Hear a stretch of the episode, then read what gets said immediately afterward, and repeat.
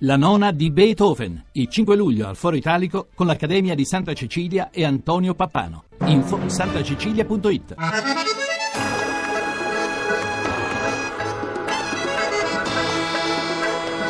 calcio di punizione. Ancora Eder a cercare la zolla di terreno propizia dove sistemare quel pallone per poi carciarlo verso la porta spagnola. Prende un'adeguata rincorsa Eder punta il pallone parte con il tiro ancora De Gea pallone che rimane lì rete!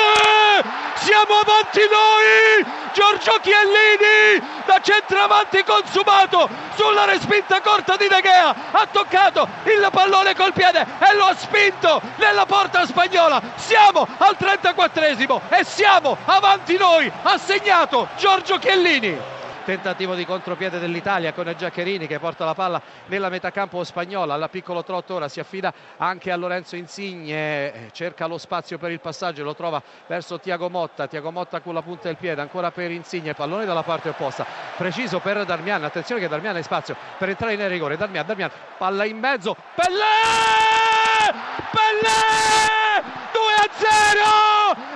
tutto finito! 2 a 0 Antonio Conte schizza dalla panchina! E ai quarti di finale ci andiamo noi! Perché Graziano Pelle l'ha messa come era stato con il Belgio e questa volta gli abbiamo fatto male! Graziano Pelle l'ha messa vinciamo per 2-0 e ce ne andiamo tranquillamente e felicemente a Bordeaux